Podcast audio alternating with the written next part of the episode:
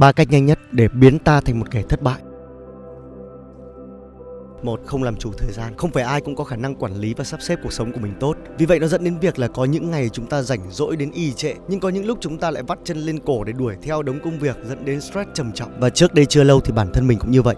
Nó dẫn đến việc mình bị tiêu cực suốt cả một thời gian dài. Hai, quan tâm quá nhiều thứ cùng một lúc.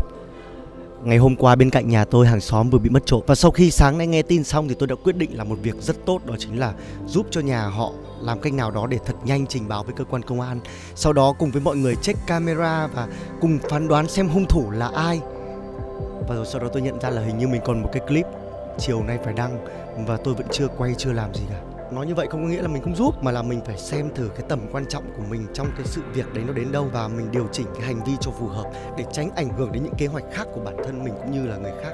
Cũng giống như trong công việc cũng vậy, multitask là thứ rất cần đối với tất cả mọi người trong thời điểm hiện tại. Nhưng nó chỉ là thứ cần thôi, chứ đối với mình nó không phải là điều kiện bắt buộc. Nó mở ra cho chúng ta rất nhiều cơ hội, nhưng không đồng nghĩa với việc là chúng ta phải làm tất cả những gì chúng ta có thể làm.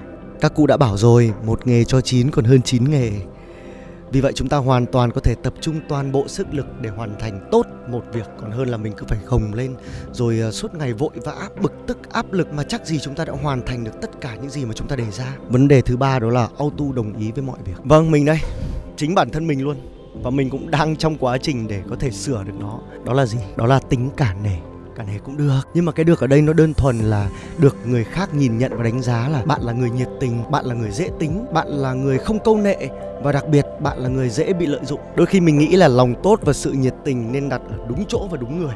Còn chưa kể sự nhiệt tình đôi khi còn đẩy chúng ta vào những tình thế khó xử nữa cơ. Chúng ta vẫn phải có thời gian chứ. Thời gian dành cho bản thân, cho gia đình, cho những công việc mà chúng ta coi rằng nó quan trọng. Còn hơn là dốc hết sức mình ra để đánh đổi lại hai từ. Thằng ngốc học cách từ chối là điều cần thiết nhá. Nhấn mạnh là tôi cũng đang học, vậy nên các bạn không một mình. Hà nội, mùa hoa sữa. Bức thư số 42